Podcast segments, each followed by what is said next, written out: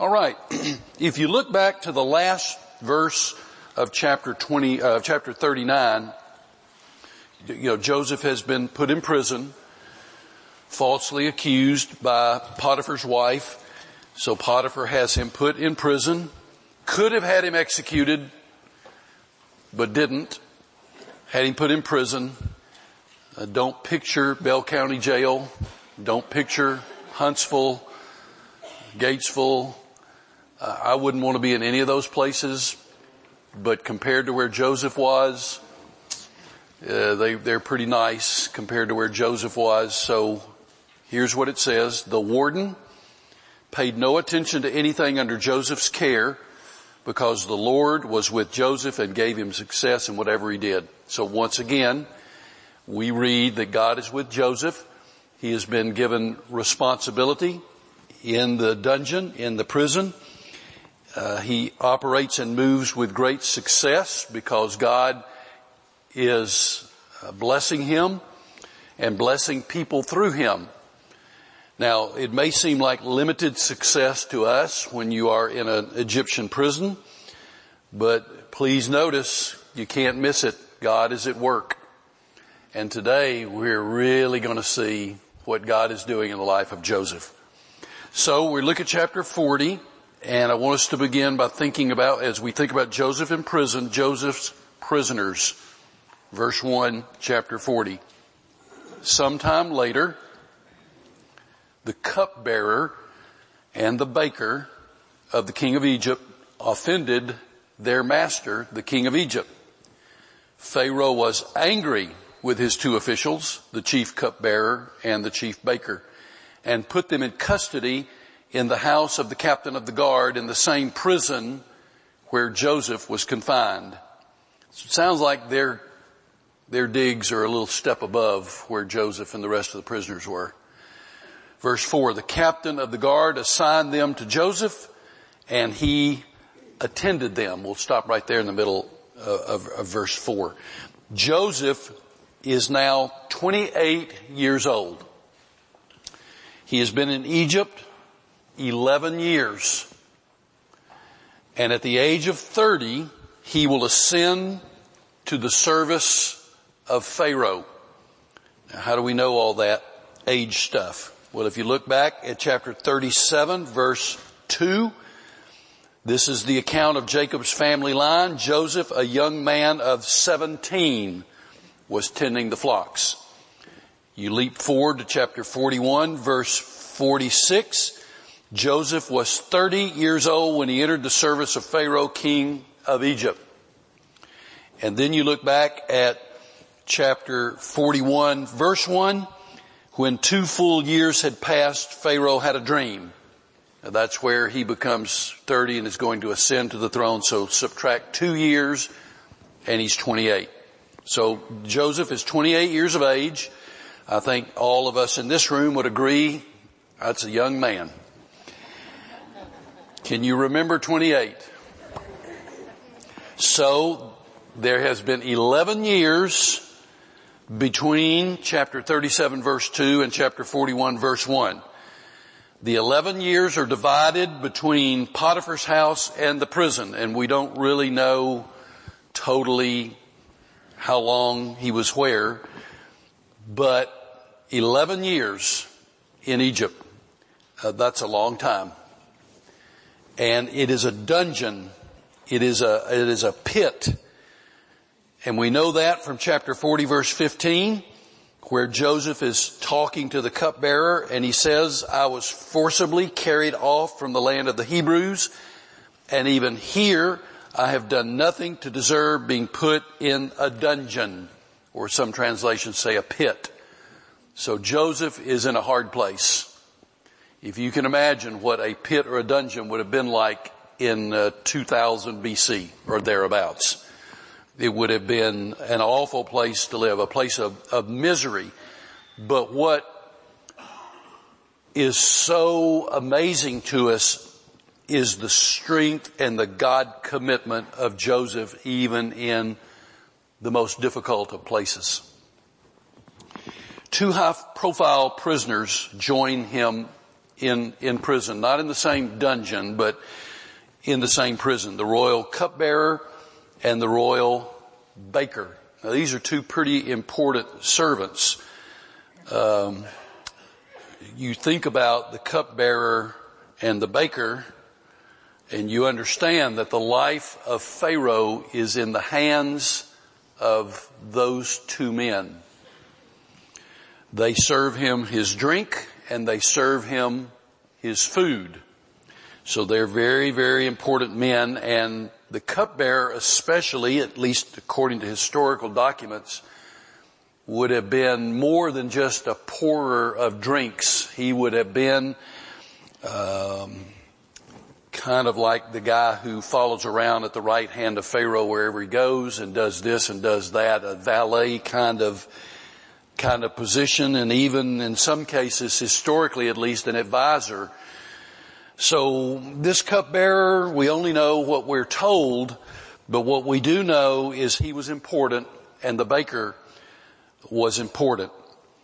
And it would be essential as far as Pharaoh is concerned that the cupbearer and the baker be men of integrity and men of loyalty. Uh, the cupbearer, like a butler or valet, the baker, the chief chef, um, so what happened? The scripture doesn't tell us. We don't know what the cupbearer and the baker did to offend Pharaoh. Some have conjectured that he got ill after a meal and became angry wondering if they had poisoned him or one of them had poisoned him. Uh, that, that's possible. The word offended is used in the text that they were offended. They offended Pharaoh. I would think suspicion of an assassination attempt would be more than being offended. Perhaps they stepped out of line. Perhaps their comments were inappropriate. Perhaps he was just having a bad day and was offended. We don't know what happened, but it must have been serious because ultimately it's going to cost one of them his life. Therefore, the thought on the part of some historians and commentators that maybe there was the suspicion of an assassination attempt because he will ultimately take the life of, of one of these two men. Uh, but we don't know. Whatever the case may be, again, whose hand are we seeing moving in everything that's happening? The hand of God. Um, here's Joseph in prison. He's done well. God's with him.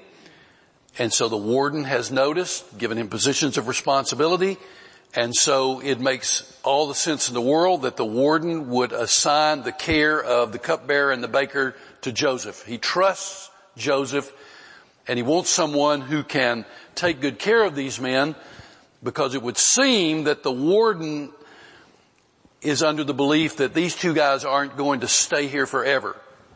And so I want someone who will take care of them in accordance with their standing in the king's court.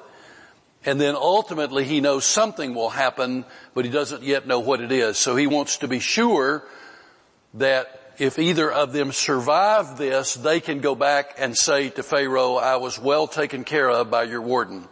That, that would be important. So he assigns Joseph to take care of the cupbearer and the baker. All right. We go to the second part of verse four and we're now going to watch as God does what God is going to do in the life of Joseph. Verse four, the second part. After they had been in custody for some time, each of the two men, the cupbearer and the baker of the king of Egypt, who was being held in prison, had a dream the same night and each dream had a meaning of its own. When Joseph came to them the next morning, he saw that they were dejected. So he asked Pharaoh's officials who were in custody with him in his master's house, why do you look so sad today? We both had dreams, they answered, but there is no one to interpret them. Then Joseph said to them, do not interpretations belong to God? Tell me your dreams. So the chief cupbearer told Joseph his dream. He said to him, in my dream I saw a vine in front of me and on the vine were three branches. As soon as it budded, it blossomed and its clusters ripened into grapes. Pharaoh's cup was in my hand and I took the grapes, squeezed them into Pharaoh's cup and put the cup in his hand. This is what it means, Joseph said to him. The three branches are three days.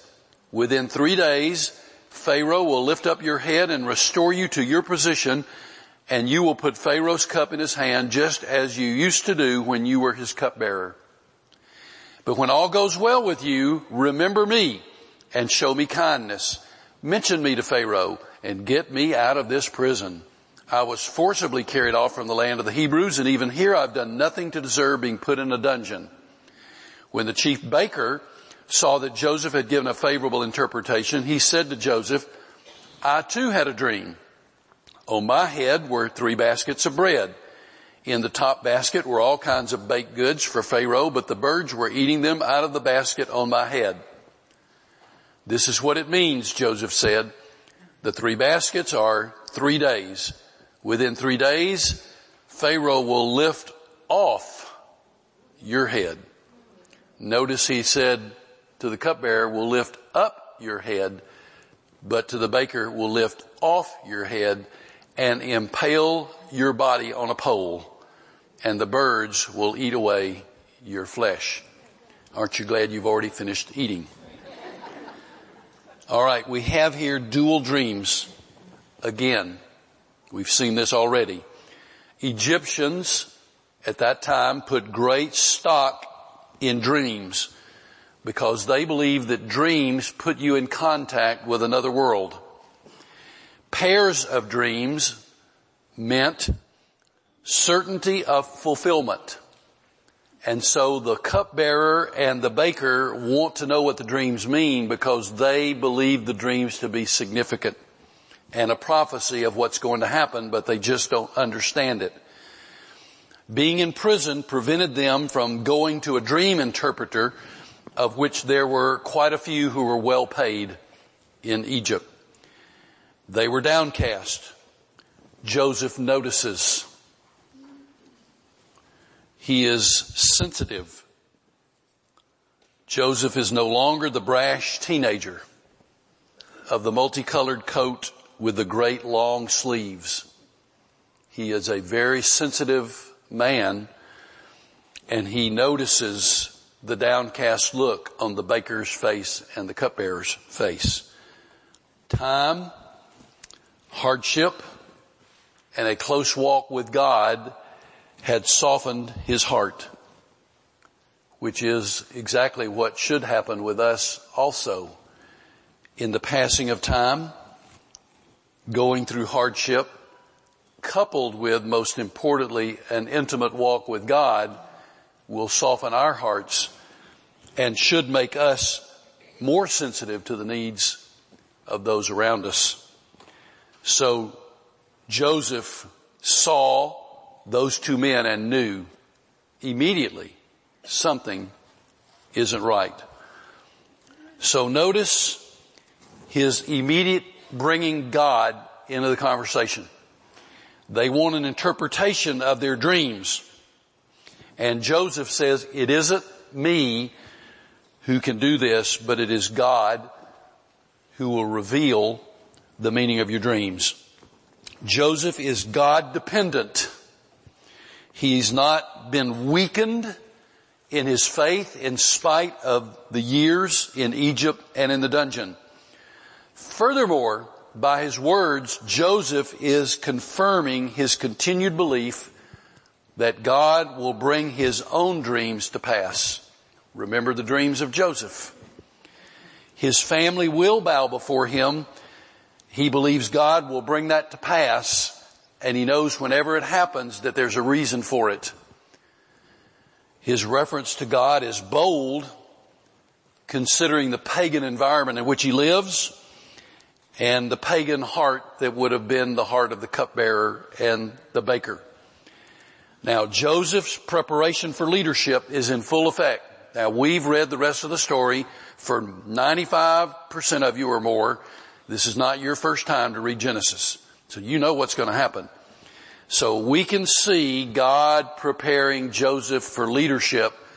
The leadership that he is going to have is beyond anything anyone could have imagined even up to this point in time except for God himself.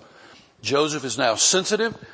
He's sympathetic to the plight of others. He's bold to point and to depend, point to and to depend upon God's wisdom and direction. And his faith is strong. God is in control.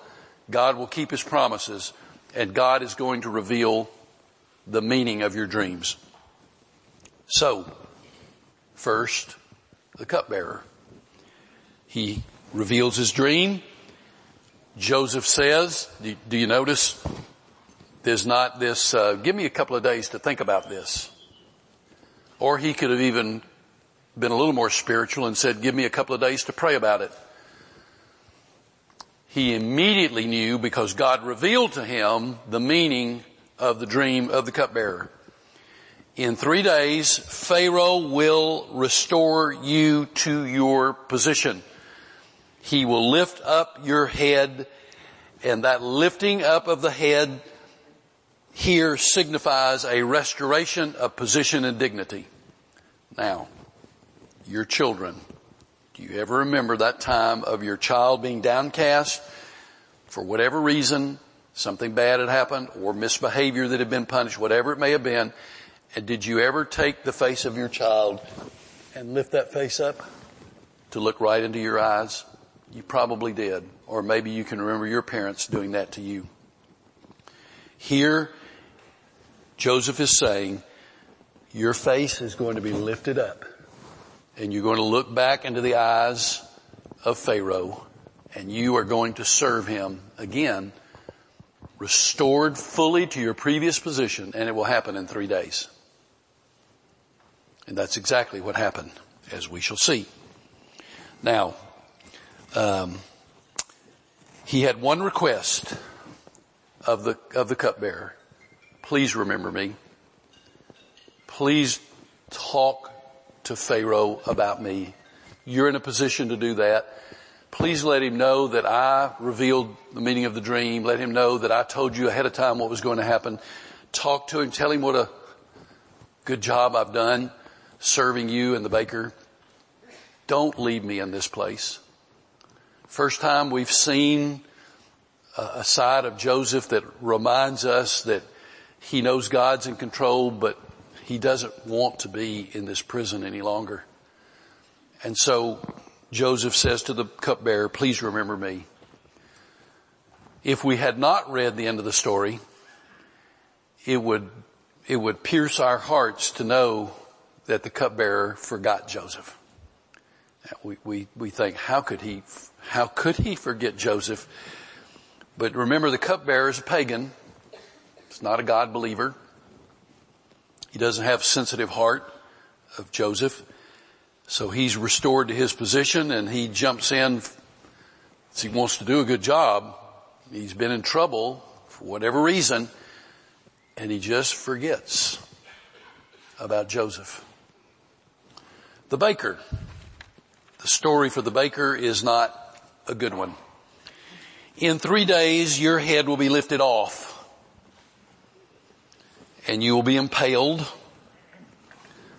Kind of gruesome to think about. You will be impaled and your body will be propped up, most likely, a hole in the ground for the pole, and you'll just hang there and the birds will eat your flesh. Gruesome. Uh, does that remind you of anything in the New Testament? When someone was crucified, what what happened? Uh, did the Romans always take those bodies down real quickly? No. The, exception to that was, uh, of course, Jesus, and it was Passover time, and and so that's that's why God had all that orchestrated also. But normally, bodies would just hang there for days and days and days and days and days. And the Romans did that on purpose. They were barbaric and they were delivering a message. If you break the law like this person broke the law, this is what will happen to you. They wanted everybody to see it. There was no such thing as political correctness among the Romans. It's like, you see this, you do it, and this will be you. Well here, same thing. Whatever it is that the baker did, you can be sure the word spread and the message was delivered. If you do anything like this, this will be you. And so it's a gruesome scene.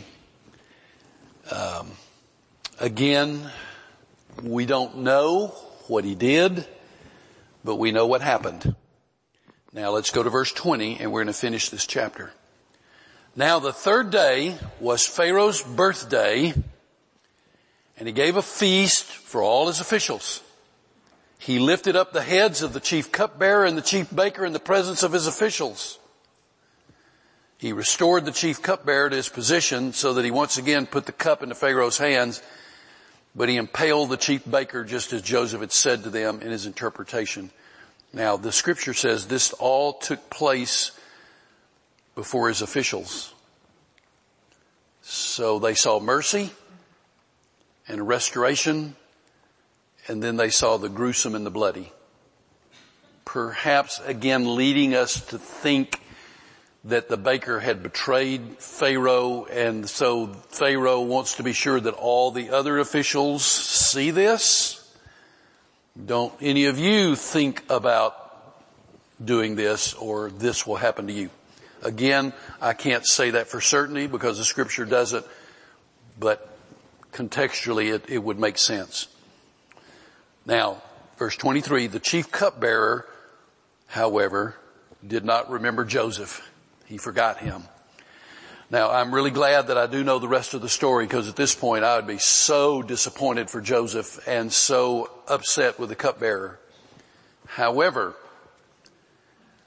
God is orchestrating this and with good reason the cupbearer forgets and he'll remember at just the right moment.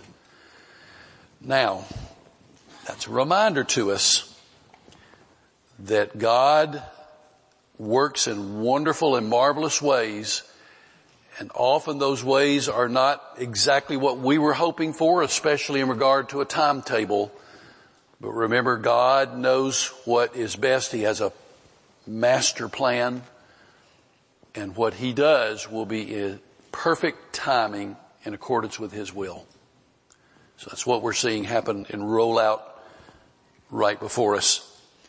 So Joseph was probably confident that he was going to get some assistance from the cupbearer.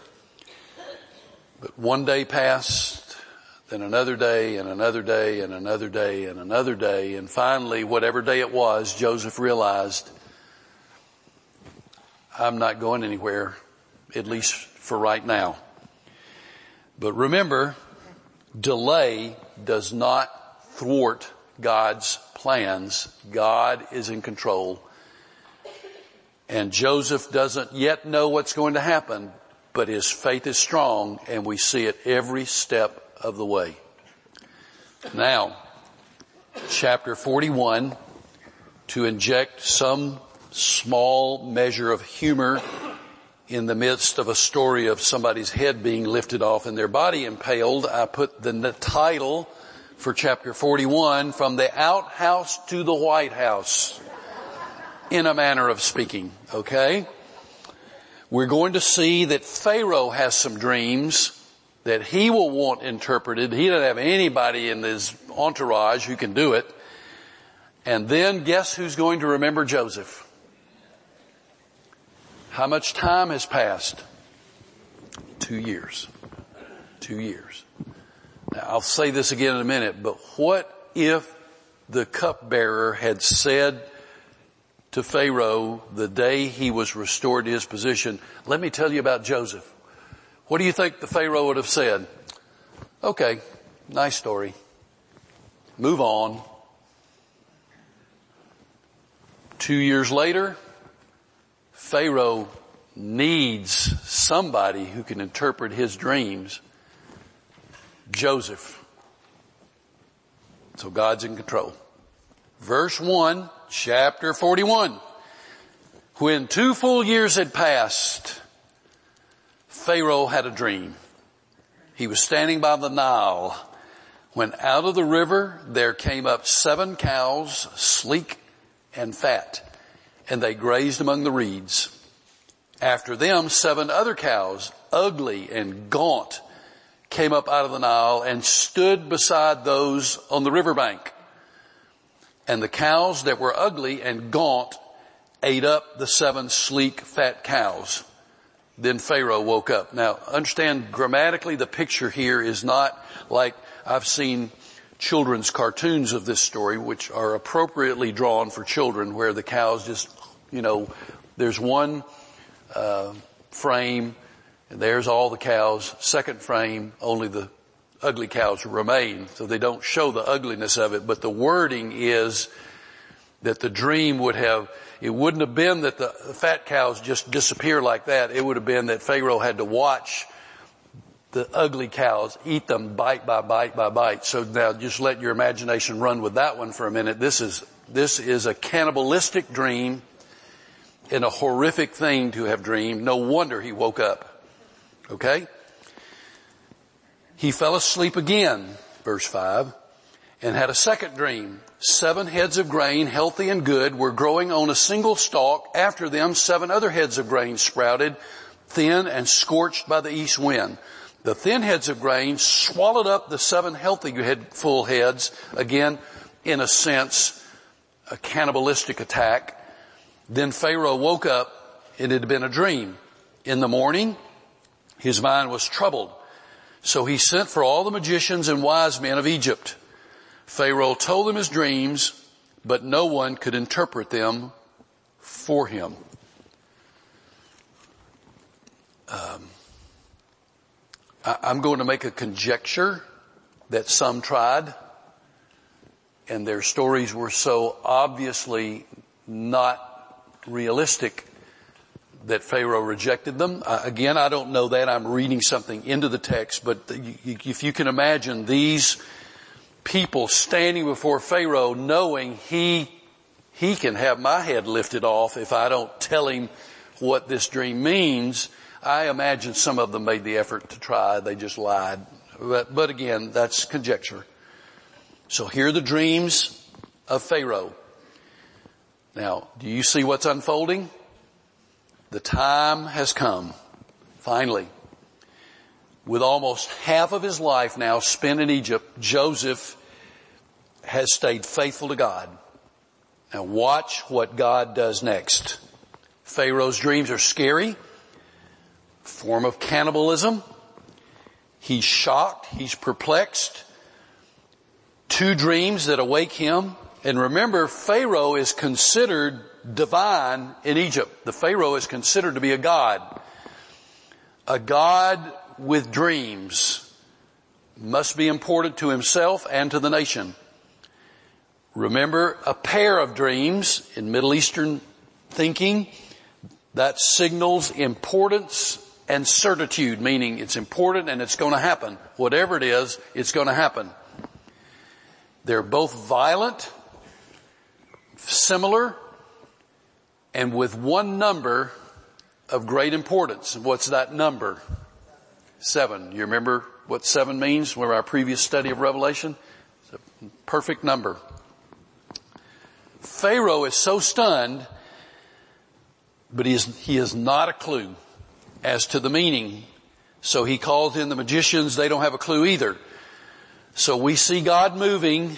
Pharaoh doesn't see God yet. He doesn't believe in Israel's God.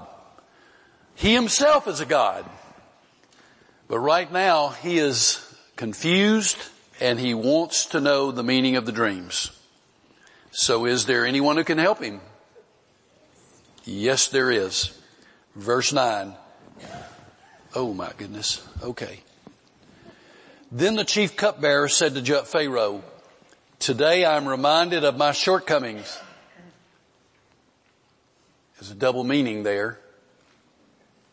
I'm reminded of my shortcomings. I'm reminded of whatever it is that made you mad at me to begin with or, or made you suspect me, but there's another, you know what the other shortcoming is? I forgot Joseph. Uh, Pharaoh was once angry with his servants and he imprisoned me and the chief baker in the house of the captain of the guard. Each of us had a dream the same night and each dream had a meaning of its own. Now a young Hebrew was there with us, a servant of the captain of the guard. We told him our dreams and he interpreted them for us, giving each man the interpretation of his dream. And things turned out exactly as he interpreted them to us. I was restored to my position and the other man was impaled. So Pharaoh sent for Joseph and he was quickly brought from the dungeon. When he had shaved and changed his clothes, he came before Pharaoh. Now, we're going to have to stop as we're out of time. Cupbearer staying always close to Pharaoh hears everything that's going on. He knows Pharaoh can't understand his dreams. None of his magicians are able to help. The cupbearer, like the light switch, they didn't have light switches then, but it's like the candle came on and he remembers Joseph. And he lets Pharaoh know, I think I have somebody. Let me tell you about him. And we'll take it from there. So that's where we'll start next Wednesday. Hope to see you here at that time. Father, we marvel at your grace, at your power, at your majesty.